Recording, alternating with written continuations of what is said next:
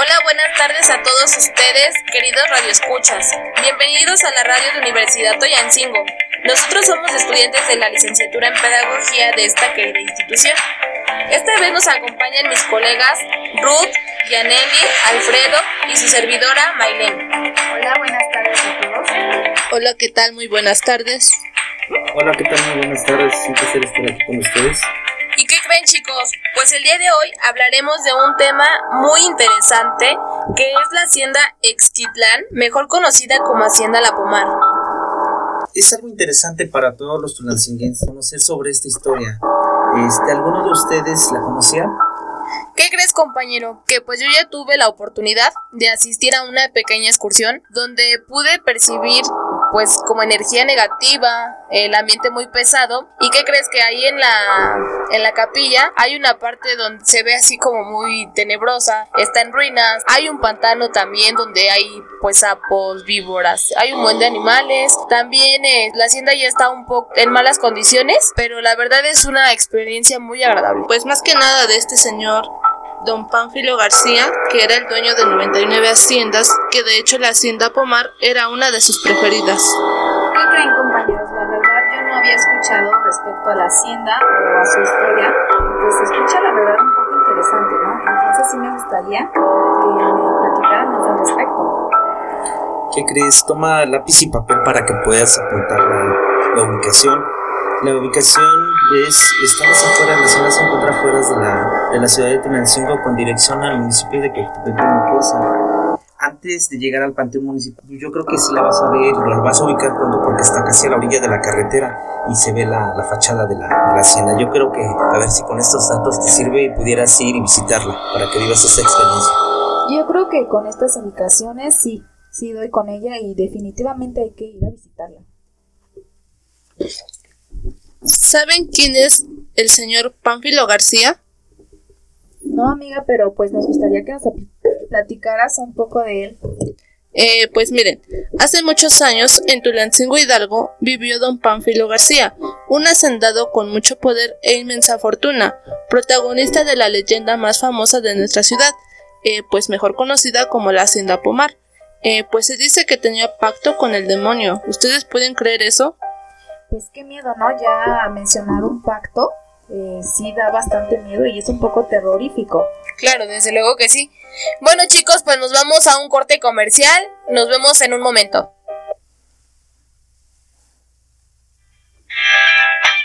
Para usar cubrebocas es importante hacerlo bien. Lávate las manos al ponerlo y al quitarlo.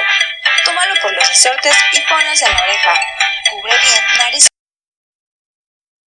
No lo pongas sobre el cuello o el pelo. Recuerda, cuando lo uses, sigue los protocolos de higiene y prevención. Y por favor, quédate en casa. Juntos contra el COVID-19. Bueno chicos, regresamos. Este, a ver compañero Alfredo, ¿nos podrías decir algún dato más? ¿Qué crees que sí tengo unos datos relevantes para el interés de todos? Este, cuándo fue inaugurada, el día de su construcción, cuando se inició. Eh, fue inaugurada en el año de 1908. Su construcción inició en 1868. Esto se sabe por las inscripciones que tiene la casona, tanto en una viga de la puerta como en un jarrón que está en el, en el jardín este, principal. ¿Qué crees que, pues ahora que lo mencionas, eh, aquella vez que, que fui a la hacienda, en una parte de la capilla en la puerta hay un, pequeño orificio, ¿no? Donde se puede mirar lo que hay dentro de ella. ¿Y qué crees? Yo me quedé pues muy asustada, los así, no sé, fue algo, una experiencia muy terrorífica, la verdad. Pues, ¿qué crees? Que había una figura de un ángel con antorcha y cuernos. Y pues la verdad a mí se me hizo algo muy fuera de lo, de lo normal, ¿no? Porque digo, en una iglesia, eh, ¿cómo va a haber un, una figura como este tipo? Y pues la verdad yo creo que, haciendo a raíz de la historia que, que, se cuenta, pues sí tiene algo que ver de lo que dicen de Don Pánfilo, ¿no? Que pues él tenía un pacto con el diablo. La verdad, sí es un poco contradictorio el hecho de que un ángel se presente de esta manera, ¿no? Siempre los hemos visto como un ser angelical y ver algo así, pues sí da un poco de miedo. Y pues solamente con ver la hacienda desde, pues desde afuera, es algo aterradora. ¿Qué creen ahora que, mencionaba Smailén sobre, lo, sobre la iglesia? Eh, tengo unos datos igual un poquito interesantes donde pues para poder construir la hacienda antes era muy, era una como ley, no sé cómo se podría decir, de esa época que tenías que construir, primero era la capilla para poder, por poder hacer esto. Entonces ya iniciando la construcción de la capilla, se iniciaba la construcción de la hacienda y esto era algo como reglamentario. Entonces este, también tenían que tener a un santo, cada capilla tenía que tener a un santo y e, en esta capilla el santo era San Basilio. No sé si alguna de ustedes sabía o conocía parte de esta historia. Fíjate que no, pero qué sorprendente cómo eran las normas eh, anteriormente, ¿no? Estamos hablando de un de hace que casi 100 años. Entonces, pues imagínate, la verdad, tenía la gente tenía que cumplir a, a 100% ese tipo de normas. Y bueno chicos, pues yo les voy a contar una leyenda acerca de la, de la hacienda y espero que sea de, de su agrado. El relato que encierra este misterioso lugar dice que el señor propietario de la casona, don Pánfilo García, tenía dos hijos, un varón y una dama. Y el deseo de don Pánfilo era que con un hombre perfecto, adinerado y buen mozo, solamente podría casarse su hija, pues todos los pretendientes que había conocido hasta el momento, a su parecer, solo pretendía casarse con ella por la inmensa fortuna que la hija heredaría cuando don Pánfilo muriera. Su obsesión por la riqueza y el poder hizo que tuviera la loca idea de que se juntaran entre hermanos, o sea, imagínense hasta dónde podía llegar. Y así no perder la riqueza con que contaba. Cuentan los lugareños de los alrededores que pretendientes entraban a pedir la mano de su hija, pero estos eh, pues eran asesinados por el padre y posteriormente eran descuartizados y se los daban a comer a los puercos para que no quedara evidencia alguna.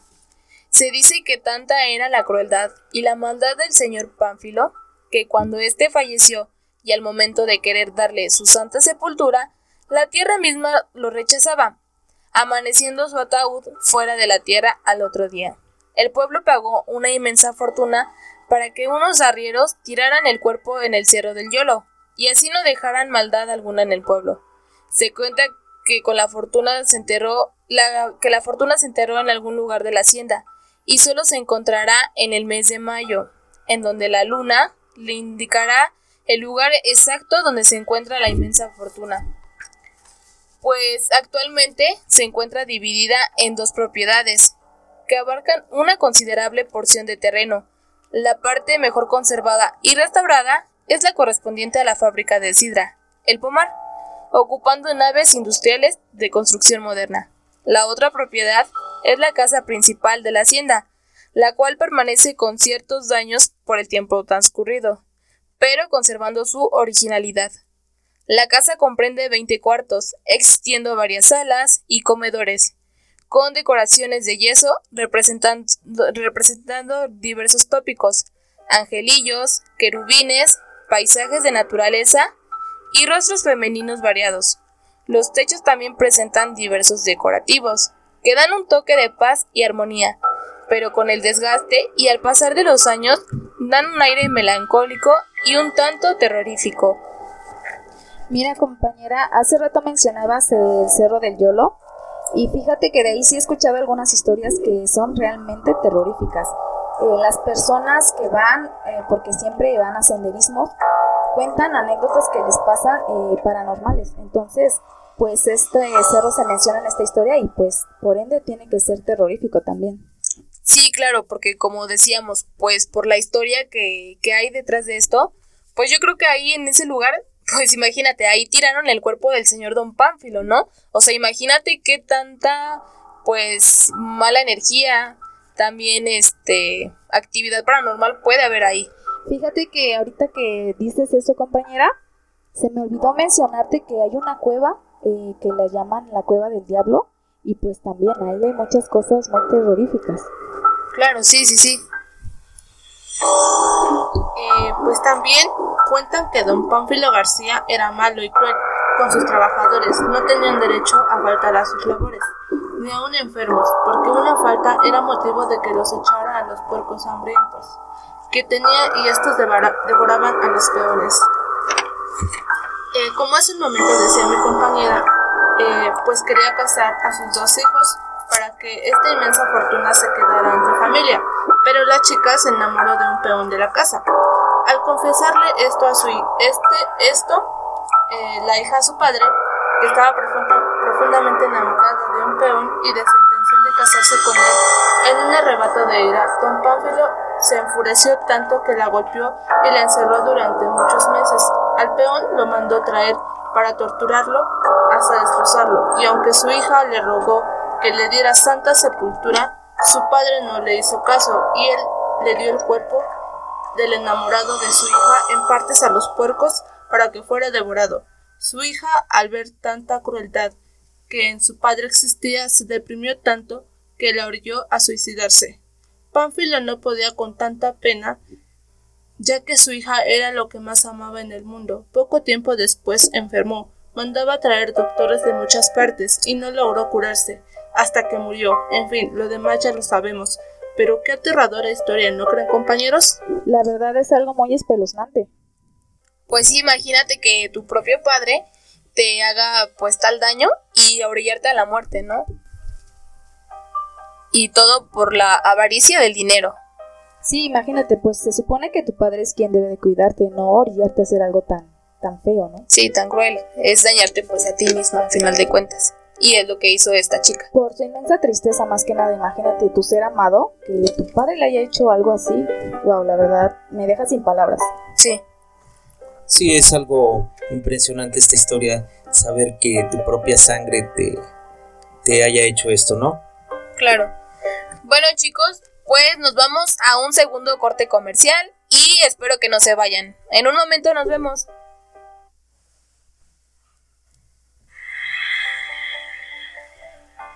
Amigo conductor, en estas vacaciones te dejamos algunas normas que tienes que recordar para que tengas una temporada libre de percances y regreses seguro a casa.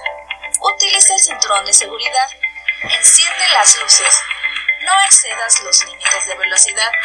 Respeta el carril. Respeta al peatón y al motociclista. No adelantes en curva ni en línea continua. Y recuerda, si vas a tomar, no manejes. Bueno chicos, pues regresamos para concluir esta gran historia y claro que pues este gran programa de radio. Y les queremos hacer una atenta invitación para que sigan la página de Universidad Toyancingo, en donde cada semana se dará a conocer un tema de interés, eh, pues en general. Cada día va a ser un tema nuevo y relevante, ¿no? Que nos interese a todos, así que los invitamos a que lo escuchen. En esta su radio llamada Recreo. Desde luego, chicos. Y también, pues queremos que en la página de Facebook Universidad Toyancingo nos dejen los comentarios acerca de qué les pareció esta historia, alguna experiencia que hayan tenido en la hacienda Extitlán o también alguna experiencia paranormal que hayan tenido en algún lugar de Tulancingo para nosotros dar continuidad a esa historia. Esperamos con gusto sus comentarios. Igual queremos agradecer a la Universidad Toyancingo por brindar este espacio a los alumnos. La verdad es algo muy innovador y que pues para que nos escuchen y para que nos motiven a nosotros a seguir haciendo programas como este. Claro, y más porque pues como tulancinguenses es, es bueno saber porque nos enriquece el conocimiento sobre lo que tenemos pues sí en, en nuestro territorio, ¿no? Así es, compañera. Bueno. Claro, pues esperamos sus comentarios y si alguien más pudiera comentarnos otra historia para tener una segunda parte, los esperamos. Sí, chicos, con mucho gusto y bueno, pues de antemano agradecerles su tiempo y espero en verdad haya sido de su agrado esta historia. Hasta luego. Muchas gracias y hasta luego. Hasta luego, fue un placer estar con ustedes.